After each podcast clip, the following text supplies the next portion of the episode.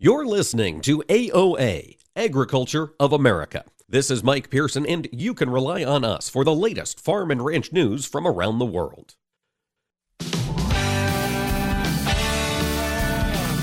Informing America's farmers and ranchers. This is AOA, produced by the American Ag Radio Network. Now, here's your host, Mike Pearson. Hello, everybody, and welcome to AOA. Thanks for making us a part of your day today. And just a reminder, folks, before you get out on the road, if you're running some errands, today is Martin Luther King Day which means the markets are closed. It means the post office is closed, and it means a lot of banks and financial institutions around the country are closed today. In spite of that, however, we still have news happening across the ag industry. We're going to check in with Jesse Allen, the Farm and Ranch Director of the American Ag Network, here in just a moment about some expansion plans with our friends at CHS.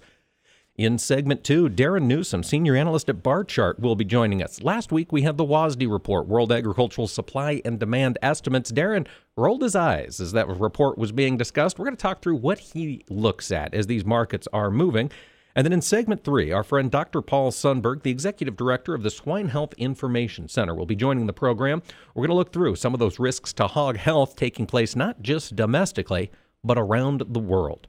Before we jump into all of that, however, let's talk to our friend Jesse Allen over at the American Ag Radio Network. Jesse, I understand last week you had the opportunity to talk with Jay Debertin at CHS about some expansion plans they're putting together. Can you fill us in on what they're up to? I did, Mike. Thanks for having me on the show today. A, few different things of note from that conversation I had with uh, Jay Debertin. They first looked at their first quarter earnings for CHS, reporting uh, more record profits uh, for the first quarter of 2023. Company reported quarterly net income $782.6 million compared to 452 million in the first quarter of fiscal year 2022. And it, they continue to point to continued robust global demand for commodities coupled with market volatility, resulting in strong earnings across all business segments. Their soybean and canola processing businesses and their ag segment benefiting from strong demand for meal and oil, as I know you talked about a lot uh, here on the show when it comes to the markets, and looking at significant improvement in earnings for the energy sector as well across rural America, just strong demand across rural America, higher refining margins, etc. But another note that you mentioned that I talked to Jay Debertin about looked at the expansion of a joint venture with Cargill. It's called Temco LLC, and they added the Cargill owned export grain terminal in Houston, Texas. Now, the addition of this Houston terminal, Mike, expands the joint venture's export capabilities. It provides shipping access for grains, oilseeds, and byproducts through the port of Houston. And what's interesting about this, Mike, is you know we think about our normal export channels. You have the Pacific Northwest, you have the Great Lakes Seaway, you have New Orleans, the Mississippi River. This is kind of the the central Gulf, so to speak, through Houston, and it's uh, it's something that it's very interesting when you dive more into it, but it just sounds like it creates another export channel for commodities here in this uh, joint venture between CHS and Cargill, Mike. Absolutely, Jesse. And I'm glad you brought this up. So, Temco, I just was reading, it sounds like this Houston terminal they're looking at. It's about 40 miles inland from the Gulf of Mexico, and it has the capacity for 250 million bushels of grain annually. That is certainly a big amount, Jesse. And I think it speaks to the optimism for export that CHS must have seen in this uh, 2022 time period. I think so as well. And, you know, 6 million bushels of storage and capacity for 350 rail cars. The facility handles up to 250 million bushels annually. I mean, the, the terminal receives trucks, rail cars, just a variety of commodities. And we just think of how, you know, you talked about this. I've talked about this as well. The American Ag Network and on my show, Market Talk, just the shuffling of the the global trade deck chair, so to speak. So, looking for the U.S. to stay competitive, having more areas to export out of. It, you know, it seems like CHS Cargill kind of expanding on this long running partnership. It's a 24 year partnership, just trying to expand more of that global grain market access for U.S. farmers. And I think that's going to be key moving forward, Mike. I think you're right, Jesse. Now, I want to ask you about the territory that you cover, American uh, Ag Network, of course, up across the Dakotas, Minnesota, Nebraska, parts of Montana. In that region, volatile weather this past year. Jesse, how are producers in your territory looking ahead to 2023? Is there optimism in farm country? I think there's optimism, but I'm going to say it's it's cautious optimism. And I think that's maybe something across the entire U.S. as we see, you know, Mike. Let's let's be honest. We're getting ready to plant the, you know, the highest costing crop ever. Um, I mean, you think about the cost of inputs here going into 2023, uh, a record price to put a crop in the ground this year. Yes, you know, markets remain very elevated and prices remain good and there's been a lot of record income i think for many farmers i think that's you know case in point we've been seeing you know not much farmers selling before the beginning of the year and then even you know here at the beginning of the year not a whole lot just because farmers have a lot of cash in the bank right now uh, in many cases not everyone but in many cases. I, I think there's cautious optimism though with the weather you mentioned trying to you know continue to improve that soil moisture here as we get into the spring. What will the snowpack look like once it melts especially across the northern plains?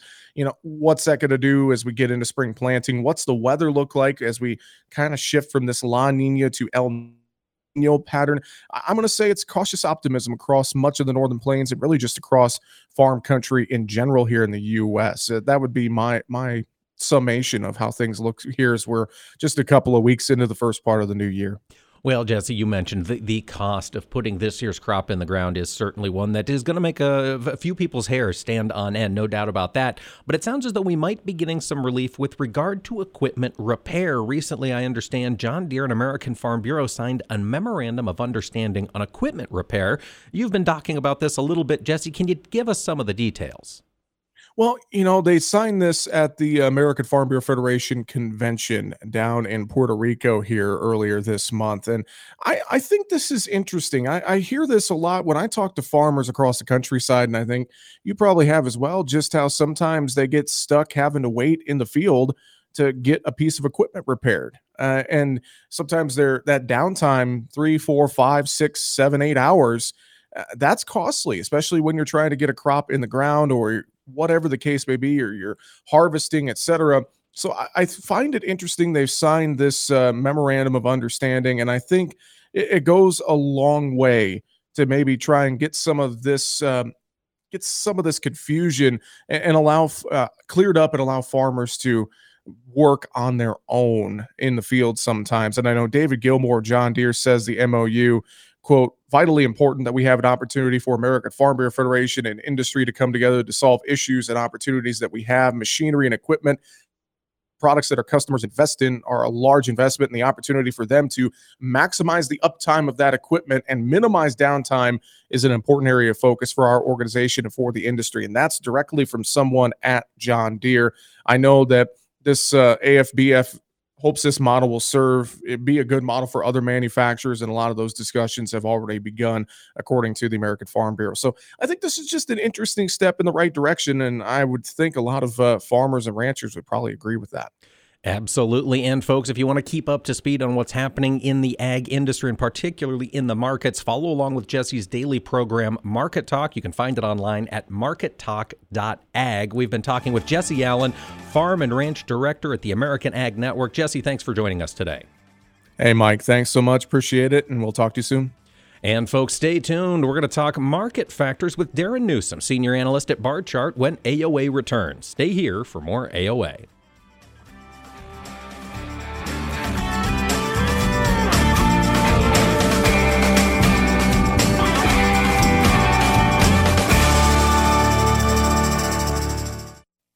Hi, this is Mike Pearson. You're listening to AOA, Agriculture of America.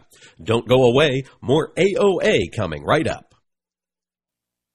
Each season, farmers put it all on the line so it's just good business to get every advantage you can. That's why the Roundup Ready Xtend crop system created the Spray Early Weed Control Guarantee. When you spray before or at planting, you can give yourself a season long advantage over weeds, and it can help boost your yield potential. Show weeds you mean business and learn more about guaranteed weed control at roundupreadyxtend.com slash spray early. Guarantee is subject to program terms and conditions. Read and follow pesticide label directions, IRM, grain marketing, and other stewardship practices.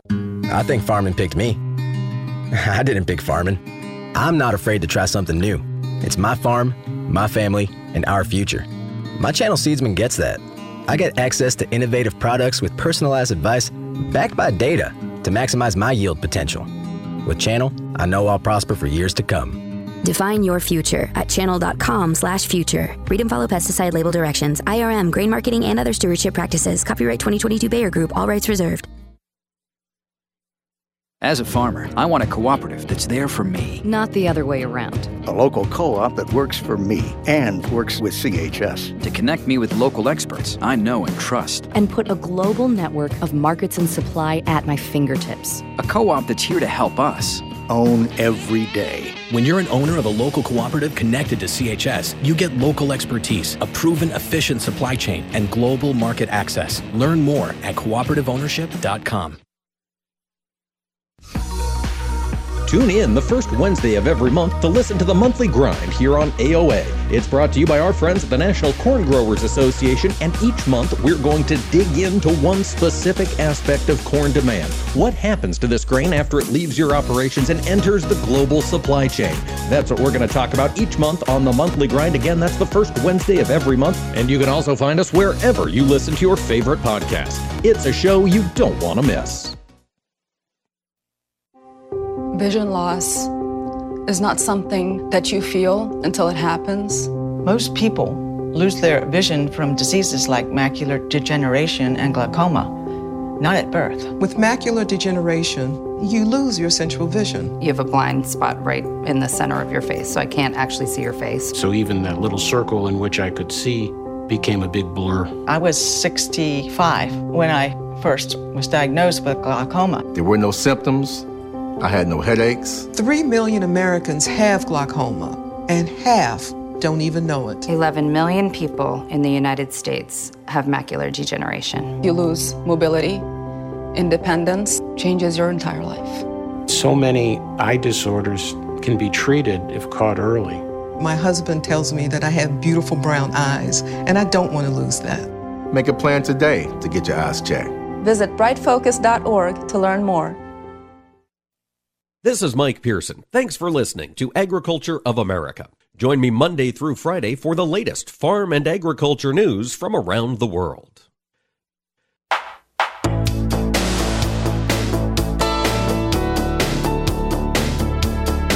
Keeping America's farmers and ranchers informed on AOA. Now back to Mike Pearson. Welcome back, ladies and gentlemen, to AOA. We appreciate you joining us today. And just a reminder if you're just tuning in, we're recording this on January 16th, which is, of course, Martin Luther King Day, which means the markets are closed, which is good. The trade is digesting still some of the data that was released last week from Uncle Sam. And we're going to talk about some of that data. We're going to talk about interpreting that data. Joining us next is Darren Newsom, Senior Market Analyst at Barchart. And Darren is one of those folks who, whenever the world agricultural uh, supply and demand estimates get discussed, I hear a big eye roll coming from Omaha. And typically that's Darren Newsom rolling his eyes at the importance laid on the feet of these USDA documents. He's going to join us now to talk through what he's watching in these markets rather than these reports from USDA. Darren, thank you so much for joining us today. Yeah, good morning, Mike. Thanks again for having me on. Let's start at the beginning. Last week, of course, last Thursday, we had USDA release their WASDE data. Allegedly, it's a component of eh, we're tracking the total production of this last year. We're looking at world agricultural supply and demands. Darren, you tend to roll your eyes. Why do you not put a lot of stock into this data from the USDA? Oh, because the numbers are all made up. I mean, I mean, let's be honest. Uh, there's there's no real scientist science to this pro, uh, process. Uh, it's all just made up numbers. And you know, if if we're actually interested in agriculture, if we're actually doing this as a business rather than playing the world's largest Keno game just to see what how what what numbers the house unveils, uh, you know, I've always get a chuckle out of that game. Uh, you know, but if we're actually interested, if we're actually uh, investing or trading or hedging or you know merchandising or whatever aspect of the of the industry that we're actually taking part in, we have to look at real fundamentals versus the imaginary numbers that that USDA releases. And to me, it's much more important to to understand what's really going on versus what somebody thinks might be going on. And and here's the here's the real catchy part it may not even be what USDA actually really thinks is going on. There's there's always other reasons why they have the numbers that they do, um, but the markets don't lie. We can read supply and demand in the markets any day, any hour. Uh, it's very simple to do, and we can understand what what what the real supply and demand situation are, what real fundamentals are, without playing the monthly, quarterly, annual, whatever uh, game. So let's talk about how we get to the real information on supply and demand. Darren, when we talk on the program, a lot of times you reference spreads, the difference mm-hmm. in price for different contracts in the same commodity. Can we talk a little bit about how you use spreads and what information you can get from these different prices? Let's talk corn first. Uh, looking at the spreads here, we've got March corn at 675. We've got July corn at 663. So we've got a 12 cent inversion. What does that tell you in the corn market about supply and demand? All right. When we see there, there's there's very few things that I say are absolutes. In fact, I have an, an absolute rule uh, that says there are no absolutes in markets except for one, and that is when you are talking about a storable a storable commodity. And I don't care if it's corn, I don't care if it's you know it's one of the energy I don't care what it is. If it's a storable commodity and you have an inverted future spread, which is where the nearby contract is higher priced than the deferred, it is a bullish supply and demand situation. Why? Because merchandisers are pushing the nearby futures contract to source supplies to meet demand. And we see it all the time in energies, we see it in we see it in the grains, we see it in every we see this pop up in every storable commodity and that's just how you know. If you see this, if you see the situation and looking at the future spreads, you've got the March May corn spread in inverse. You've got the May July inverted, July SEP inverted. You have to go out to next year's D's 2023, March 2024, showing only a six and three quarter cent carry. And here, if we if we calculate full commercial carry, which is total cost, storage, and interest, for that time frame, that only covers 20% calculated full commercial carry. So when I was back as a merchandiser uh, many decades ago now, what I did is I devised a very simple table that broke it into thirds. 33% or less calculated full commercial carry is still bullish. 67% or more, that's when you're going to have merchandisers rolling out of the nearby into the deferred contracts because fundamentals are bearish. There's no real push for your supplies that you have on hand. So roll it in the market, take advantage of the carry. So right now we've got uh, uh the first carry that we see is next year's first supply and first uh, future spread, and it's only a 20% calculated full commercial carry. We have a very bullish long-term supply and demand situation in corn, soybeans, basically whatever storable commodity and grains that we want to look at at this point. Now, Darren, this is in a storable commodity, something you can stick mm-hmm. stick in a bin or in an oil pipeline for months and months mm-hmm. or years, and it's not going to change the quality. Looking at the meat markets, of course, the mm-hmm. protein markets, that's a little different, right? You can't store beef Absolutely. forever. You can't store live cattle forever. How can you read the spreads in a market where you can't have the final product be storable forever?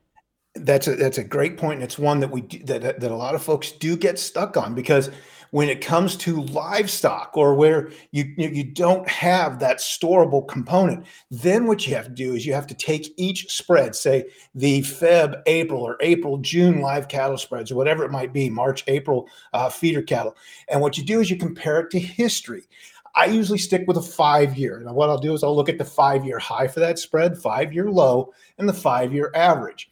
And usually, if it's between the average and the low, that tells me it's a relatively bearish supply and demand situation. If it's between uh, neutral, excuse me, average and uh, the highest that it's been, that's a more bullish situation. What we've seen in the live cattle market is that for more than a year now, those spreads have been running, you say those nearby spreads have been running below their previous five year low. So, you know, continued to tell us that we have this big supply of cattle and it, and, you know, then when, you know, USDA would come around with its, uh, with its cattle on feed, it would almost always, you know, at least seem to agree with what I, we already knew about supply and demand in the cattle market as far as the supply of cattle. So, you know, we can read it that way. You have to compare it to history. And here you can have you know, you may have a carry in the market. I don't really like to call it carry, but let's just say you have deferred contracts higher priced than uh, nearby.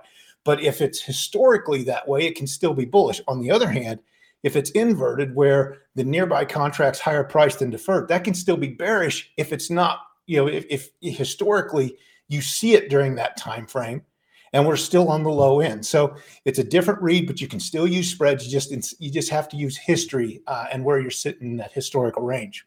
Darren, you mentioned it in the cattle market specifically. We'd seen cattle on feed reports continue to sort of reinforce what the spreads were telling you. Here in the last mm-hmm. two months, we've seen those cattle on feeds reports get far more bullish. Are the spreads transitioning for a more bullish outlook as well? Yeah, that's where it's getting to be a bit of a headache uh, actually, because you know one of my one of my rules is coming into into play. Rule number four A: a market that can't go down won't go down because spreads really haven't changed all that much. We still see, I still see, you know, like for the Feb, April, April, June, and so on, uh, they're relatively bearish levels. But we've seen the futures market continue to push higher. We've seen investment money continuing to come into the uh, into the cattle industry as a whole. So you've got a bit of divergence between what the market's showing and what the future spreads are showing. And you know, it just comes down to the fact this cattle market doesn't want to break right now. Uh, I don't know what that's telling. It could be telling us that the economy is better than what many people are thinking, but the future spreads still bearish. Not so much. You know, I, I think we could top out this cattle market here pretty soon. So far, as you mentioned, the last few months, it hasn't happened.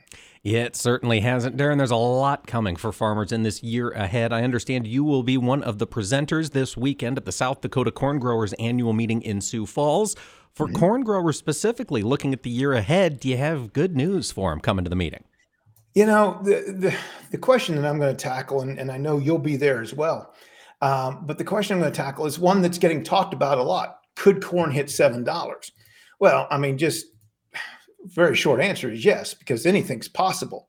Um, so certainly seven dollars, and I know they're talking about December corn, uh, the December corn futures. Uh, could it hit seven dollars? Absolutely, that's always a possibility. But then we have to lay out, you know, not only the technical picture that doesn't look as favorable. We already talked about how the fundamentals are still bullish from a price distribution standpoint you know that seven dollar mark with December corn, you only see weekly closes there five percent of the time. If we go back through 2011, um, we've also got an acreage situation coming up here. Uh, you know, as we get through fe- uh, January and February, you know, we're going to you know make these final decisions on on what spring acreage is going to be. And right now, it seems to be favoring corn. Uh, so there's a lot of things to come into play. A lot of chances uh, for those long term fundamentals to start to change. Uh, certainly could all of it's going to come down to weather. So we'll see what happens.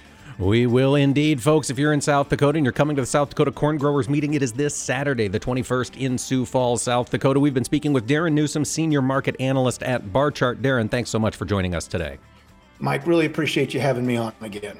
And folks, stay with us. We'll talk hog health with Dr. Paul Sundberg of the Swine Health Information Center when AOA returns. Hi, this is Mike Pearson. You're listening to AOA, Agriculture of America. Don't go away, more AOA coming right up. Corn is native to the American continent and was unknown to the rest of humanity until Columbus arrived in the New World in the 15th century. It took less than 100 years after Columbus's discovery for corn to be introduced to farmers in Asia, Africa, Europe, and the Pacific Islands. After wheat and rice, corn is the third most cultivated crop in the world. The four nations that purchase the most corn from the United States are Mexico and Colombia, who use it as a food ingredient, and Japan and South Korea, who buy it mainly for animal feed. Around one third of the corn grown in the United States is eaten by livestock, another third is used in the production of ethanol fuel, and the rest is either consumed by humans, exported to other nations, or used industrially. Now, that sweet corn, that's the variety that most Americans grill or boil for cookouts or just eat straight out of a can with a spoon, accounts for just 1% of all corn grown in the United States. These farm facts brought to you by the American Ag Network.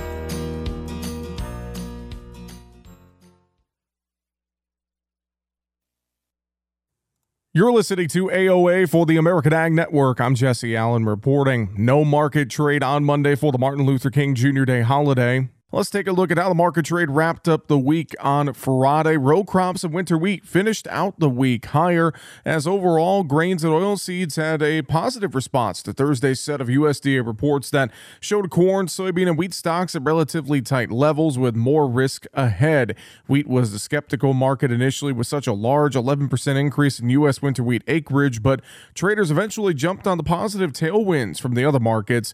Those tailwinds became a bit more choppy as we worked into Friday. Soybeans uh, continue to be the leader, though, in this market. Nonetheless, the conviction of the bulls lacked somewhat ahead of the three day holiday weekend, with again the U.S. markets closed on Monday. For the week last week, we saw March corn up 21 cents, July corn up 15 and a half cents. March soybeans ended up 35 and a quarter cents. July beans were up 23 and a quarter cents. March Kansas City wheat up 11 to three quarter cents. March Chicago wheat up a quarter penny, and March Minneapolis wheat was 10 and a half cents higher. On Friday's trade, March corn was up four, 675. July corn up two and a quarter, 663 at three quarters. March beans up nine and a quarter, 1527 to three quarters. July beans up six and a half fifteen twenty five.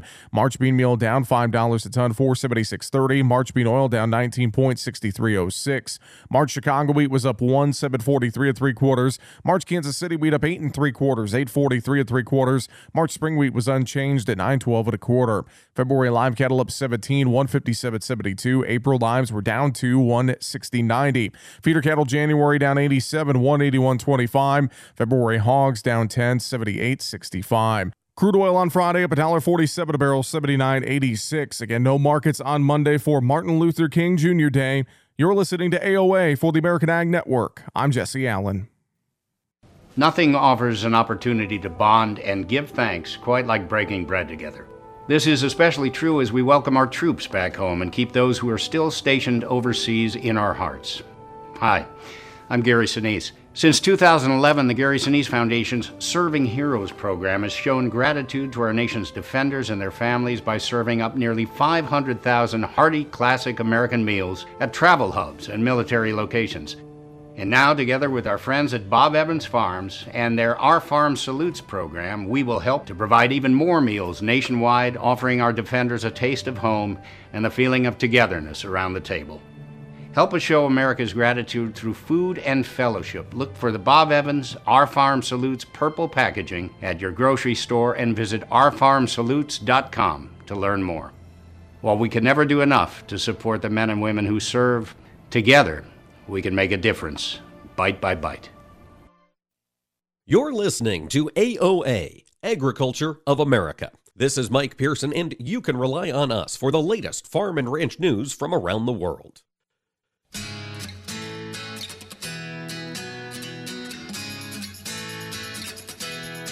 Keeping farmers and ranchers informed. AOA. Now back to Mike Pearson. Welcome back, ladies and gentlemen. Thanks for tuning in to AOA. Always appreciate you making us a part of your day. And now we're going to turn our focus over to the hog industry. We have seen a lot of volatility in that market. We've seen a lot of challenges for producers here over the past couple of years. And not least of those challenges is swine health. Well, the Swine Health Information Center keeps track of the data that impacts swine herd diseases, and Dr. Paul Sundberg serves as the executive director. He joins us now. Dr. Sundberg, thanks for joining us today. Hi, Mike. Thanks for having me on. You know, at SHIC, of course, you guys track both diseases domestically here in the US, and of course, those tracking around the world. I want to start with domestic diseases. Dr. Sundberg, PRRS has been a challenge for this hog industry. How's it doing? Is it getting better? Are we getting a handle on it as a disease?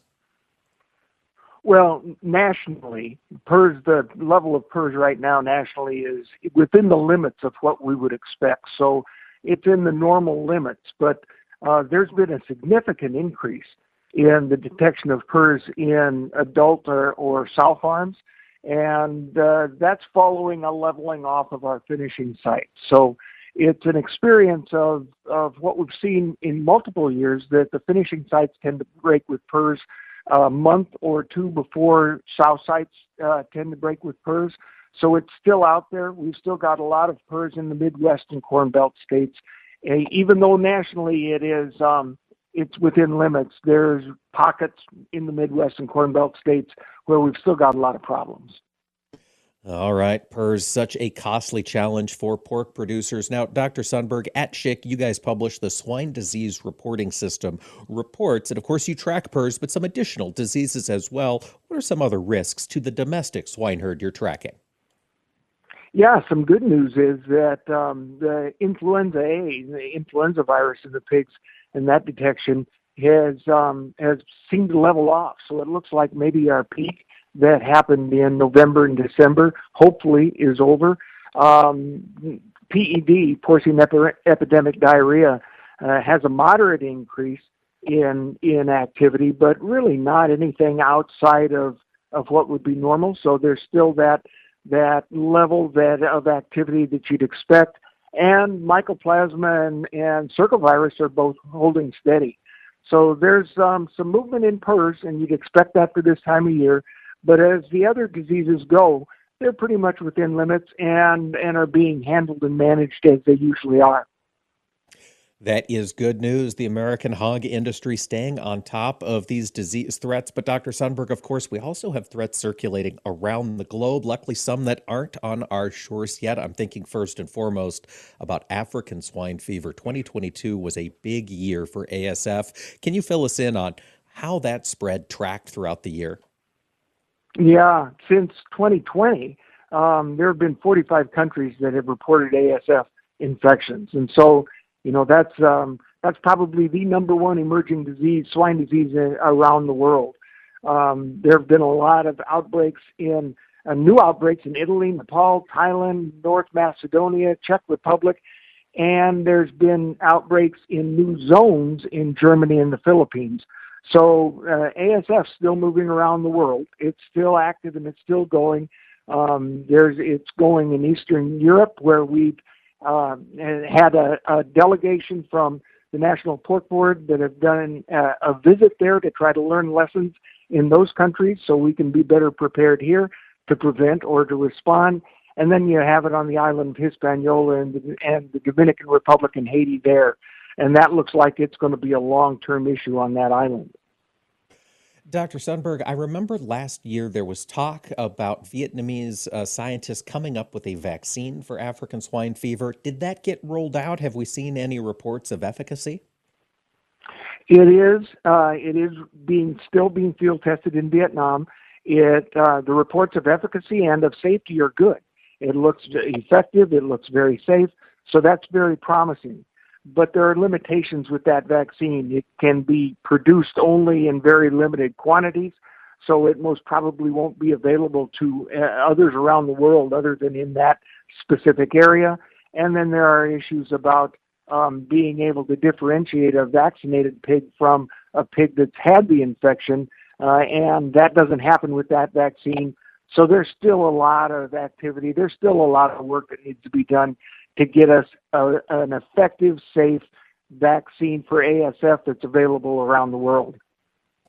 All right. I'm curious. Of course, uh, we're, folks, we're talking with Dr. Paul Sundberg, Executive Director of the Swine Health Information Center. And Dr. Sundberg, you published your January Swine Disease Global Surveillance Report. And in there were all sorts of fascinating facts and statistics about swine disease around the world. And one of the things you highlighted was a chart showing the incidence of outbreaks or the frequency of outbreaks per region. And it really struck me with the, the sheer number of ASF outbreaks in Europe versus Asia, Africa, and of course the Americas. And I'm wondering is that because ASF is a bigger threat in Europe, or are they better about tracking and recording ASF outbreaks? Well, it's probably a little bit of both, Mike. Um, they are good at tracking outbreaks, but like I said, ASF has been moving around in Eastern Europe and in all of Europe with Italy and, and the Czech Republic. So it, it's kind of a combination of both. ASF moves in in feral pigs, in uh, wild boar, and there's a lot of those in Eastern Europe. So local movement is probably caused by a wild boar movement, but then they, it jumps from one area of the country to another, and we saw that in Germany, from eastern Germany to western Germany. That's most probably because people are moving it, and and even though it's safe for people as a pork product, um, anytime you get a sandwich that has ASF in it that um, comes from a pig, and another pig can uh, contact and eat that sandwich, they'll get it as well. So it can jump uh, as far as that sandwich is transported, or it can move locally, probably with um, with wild boar. And you mentioned that it is in the Western Hemisphere. We've got it in the Dominican Republic, the island of Hispaniola. And I remember this fall, there was a mystery disease reported in Ecuador. There was concern that maybe it was African swine fever. Dr. Sundberg, did they ever get to the bottom of what that disease was in Ecuador? Yeah, we don't have a report of what that disease was. And the good news is we don't we know what it wasn't. And it wasn't ASF, it wasn't African swine fever, it wasn't classical swine fever. The conjecture is most probably that it was a hot PRRS outbreak, but we don't have a confirmation of what that was. We know that for the Western Hemisphere, ASF is still only, uh, as, as far as we have today, ASF is still only on Hispaniola and the Dominican Republic and Haiti, and that's going to be a long-term issue. The um, the virus in the Dominican Republic looks like it's attenuating or it's getting less virulent, and that means that it's going to be easier for that virus to hide, if uh, you want to use that term, in pigs in in the Dominican Republic. It's going to be harder to find it, and that means it's going to be a long-term issue in the Dominican Republic and in Haiti. All right. Hopefully, the researchers will continue that work fighting ASF here close to our shores. But in the meantime, Dr. Sundberg, we're also grappling with other diseases, foot and mouth disease in Southeast Asia and Australia, Indonesia. Is that spread ongoing? Well, uh, there was a big outbreak of FMD in Indonesia in the uh, late 2022. Um, Australia was real concerned about that because of the proximity of that country to Australia and the opportunity for it to jump over into Australia. There's a big vaccine effort in in Indonesia and a big big control effort, and so I think that's been stamped down just a bit, um, and it's uh, more under control as the reports we have.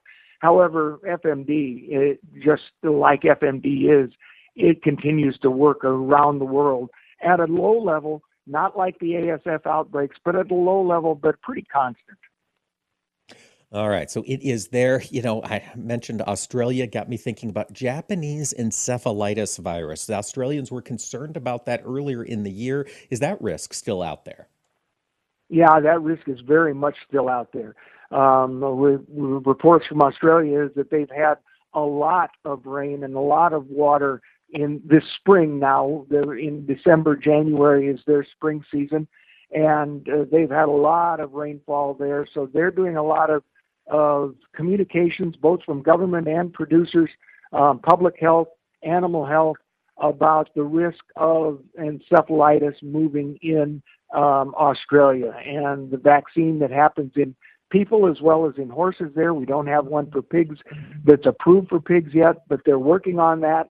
Um, they're still monitoring that right now. We're not seeing the outbreak of JEV in Australia that we did in January of 2022 but um, that's cautiously optimistic because the season's still young and there's still a lot of opportunity for that to happen in Australia. And we're trying to make sure we're closing every window we can so we don't import it here into North America. Well, that's the thing because it's mosquito borne. Isn't that the risk? Yeah, that's right. It's just like West Nile virus that we have here in, in the U.S. It's transmitted by mosquitoes um, transmitted both to animals as well as to people. So there's a risk all around there, and we've got to make sure that we do everything we can to uh, keep that out of our country.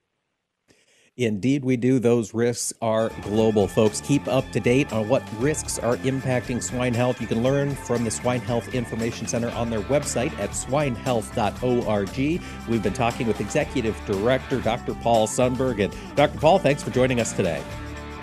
Thanks. And folks, stay with us. We'll be back with more AOA after this.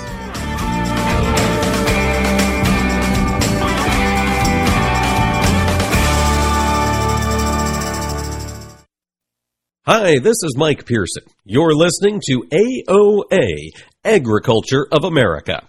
Don't go away, more AOA coming right up. Take a look under your bed. Find stuff under there? What about jobs? No? Now try your basement. There's a pair of overalls that overall you're not so into anymore. A perfectly good laptop that hasn't sat in your lap in months. And even more stuff, but still no jobs? Well, you really have both. See, stuff is defined as household articles considered as a group. Sometimes this stuff is no longer needed. Wait, no longer needed? That can't be right. Because remember those jobs you were looking for? Those are really needed, and they're the stuff inside your stuff. Even inside that winter coat that moved with you to Phoenix.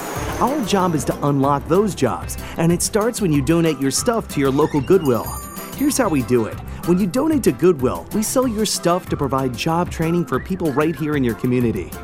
So just by teaming up with Goodwill, you help create jobs. And isn't that worth parting with the leftover keytar from your 80s cover band? Goodwill. Donate stuff, create jobs. Find your nearest donation center at goodwill.org. A message from Goodwill and the Ad Council. What do Mick Jagger, Barbara Walters, and Star Jones all have in common? They've all suffered from something called heart valve disease. Heart valve disease affects 11 million Americans and, if left untreated, can lead to death. Unfortunately, less than one in four Americans have much knowledge of this disease that kills more than 25,000 people every year.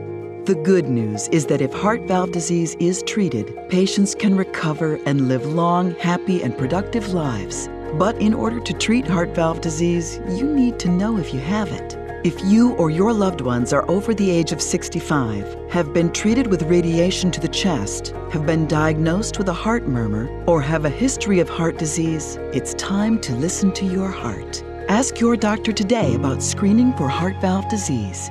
A message brought to you by Heart Valve Voice US. For more information about the symptoms and treatment for valve disease, go to heartvalvevoice-us.org. As a farmer, I want a cooperative that's there for me. Not the other way around. A local co op that works for me and works with CHS. To connect me with local experts I know and trust. And put a global network of markets and supply at my fingertips. A co op that's here to help us. Own every day. When you're an owner of a local cooperative connected to CHS, you get local expertise, a proven efficient supply chain, and global market access. Learn more at cooperativeownership.com. What a great organization. Helping families in need like ours. It's a godsend. When an unexpected crisis strikes, Farm Rescue is here to help. Assistance is available free of charge to farm families experiencing a major injury, illness, or natural disaster. Our volunteers and equipment are ready to spring into action with planting, haying, and harvest support. If you or someone you know could use a helping hand, visit farmrescue.org today. Each season, farmers put it all on the line. So it's just good business to get every advantage you can. That's why the Roundup Ready Xtend crop system created the Spray Early Weed Control Guarantee. When you spray before or at planting, you can give yourself a season long advantage over weeds, and it can help boost your yield potential. Show weeds you mean business and learn more about guaranteed weed control at roundupreadyextend.com slash spray early. Guarantee is subject to program terms and conditions. Read and follow pesticide label directions, IRM, grain marketing, and other stewardship practices. I think farming picked me. I didn't pick farming. I'm not afraid to try something new. It's my farm, my family, and our future. My channel Seedsman gets that. I get access to innovative products with personalized advice backed by data to maximize my yield potential. With Channel, I know I'll prosper for years to come. Define your future at channel.com slash future. Read and follow pesticide label directions, IRM, grain marketing, and other stewardship practices. Copyright 2022 Bayer Group, all rights reserved. In honor of all those we've lost to cancer and those still fighting and thriving, like basketball analyst and cancer champion Dick Vitale. I want to beat cancer. I'm going to beat it. That's no doubt in my mind. I'm going to win this battle.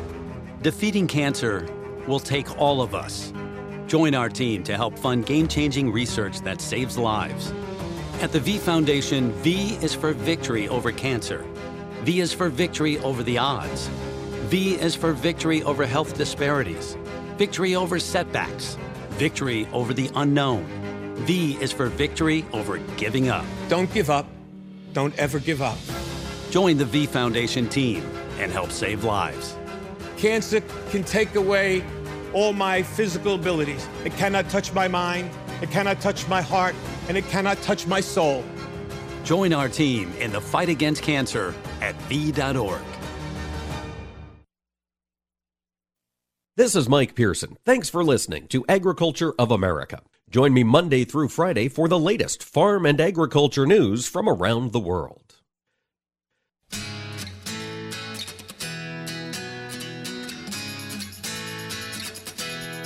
Keeping farmers and ranchers informed. AOA. Now back to Mike Pearson. Welcome back to AOA, ladies and gentlemen. Thanks for joining us today. Just a reminder markets are closed today. It is January 16th, Martin Luther King Day.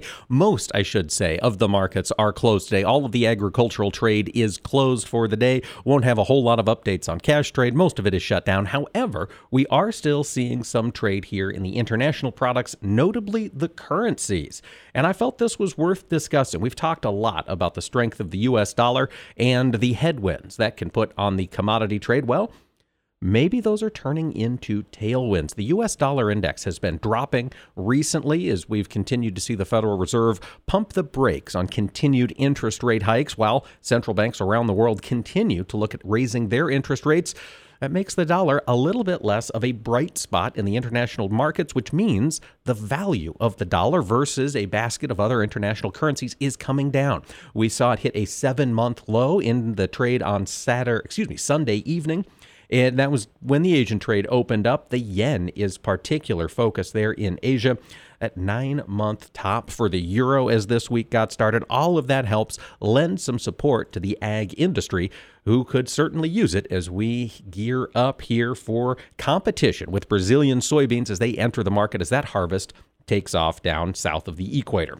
Across North America, however, weather is in focus. We'll be joined tomorrow on the program with John Baranick, our standard guest from DTN Weather, to talk about what is shaping up later on this week. But for today, it's worth noting we have a very active climactic situation across much of the Corn Belt. We've got some severe thunderstorm risk for listeners in Iowa, Illinois, parts of Wisconsin, and uh, places further on eastward, really stretching on into Indiana and south through into Arkansas, southern Missouri. All of those folks could see some severe thunderstorms today. In fact, some of those are firing off already this morning across parts of northeast Iowa. In addition, the weather is driving headlines headlines out west. For 10 years, California has been gripped by a monstrous drought. We've seen reservoir levels hit, uh, well, record lows over the past year a lot of that is being reversed. We have seen these atmospheric rivers, effectively high moisture areas in the Pacific uh, uh,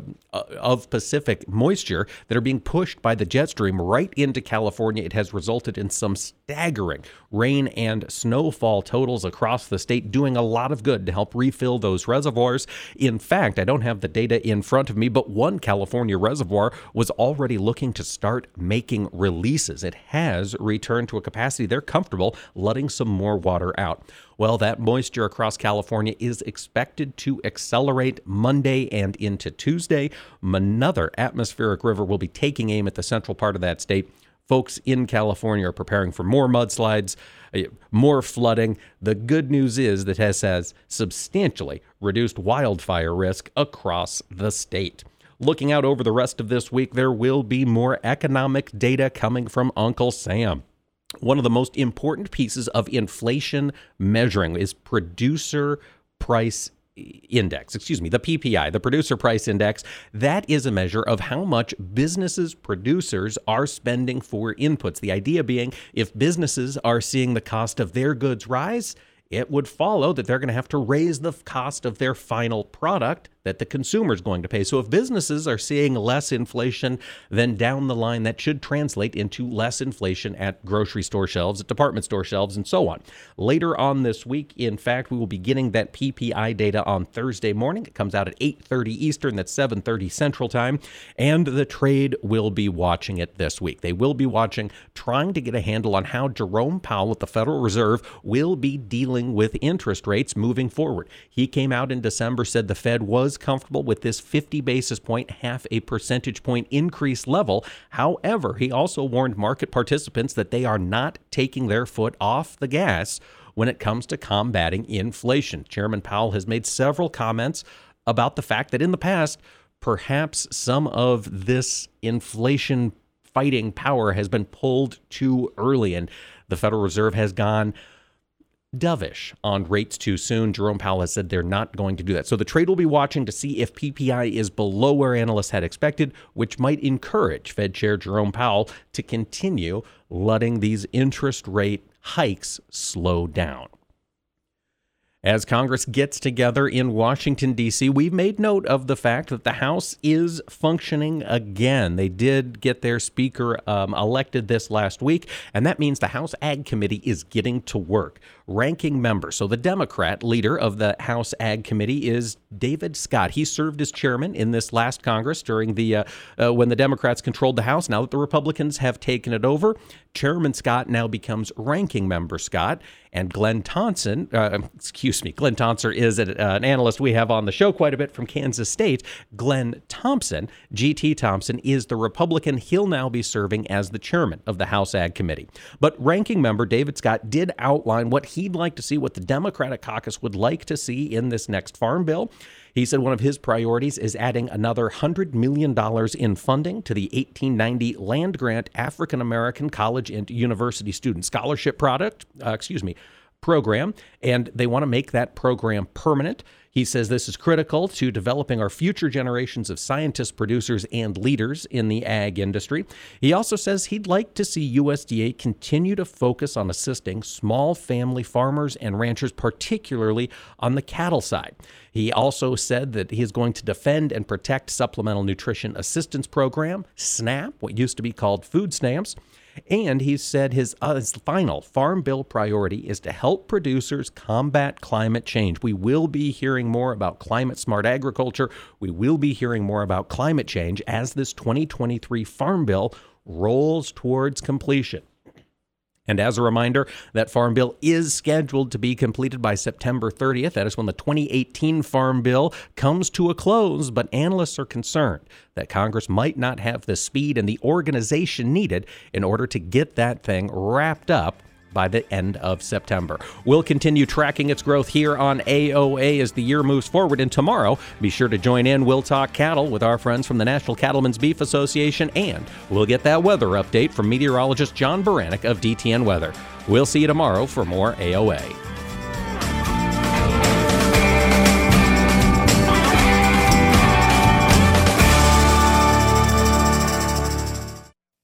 This is Mike Pearson. Thanks for listening to Agriculture of America. Join me Monday through Friday for the latest farm and agriculture news from around the world. In farming, you know being early means you're right on time. That's why the Roundup Ready Xtend crop system created the Spray Early Weed Control Guarantee. When you spray before or at planting, you can protect your investment and give your farm an advantage all season long. Find the tools and resources you need to spray early and guarantee your weed control at roundupreadyextend.com slash spray early. Guarantee is subject to program terms and conditions. Read and follow pesticide label directions, IRM, grain marketing, and other stewardship practices. I think farming picked me. I didn't pick farming. I'm not afraid to try something new. It's my farm, my family, and our future. My channel Seedsman gets that. I get access to innovative products with personalized advice backed by data to maximize my yield potential. With Channel, I know I'll prosper for years to come. Define your future at channel.com slash future. Read and follow pesticide label directions, IRM, grain marketing, and other stewardship practices. Copyright 2022 Bayer Group, all rights reserved. 54. So basically, it's too late to start saving for retirement, right? Not right. Starting to save, even in your 50s, can really make a difference. Well, right now, saving seems hard to wrap my head around. Plus, with the way this year's been going. hey, listen, it's okay. You still got this. Just go to aceyourretirement.org. It's an online tool from AARP that can help you get your retirement savings on track no matter your age. It's free and only takes about three minutes. I like three minutes. Yeah, at aceyourretirement.org, you'll chat with Avo, the friendly digital retirement coach. Just answer a few questions and you'll get a personalized plan and tips to help boost your retirement savings. Tips that are easy to understand and tailored to your lifestyle. I like that too. Plus, it's sponsored by AARP, so you know they got your back. Just head to aceyourretirement.org and make your plan to start saving for retirement. Thanks. That's aceyourretirement.org. A message from AARP and the Ad Council.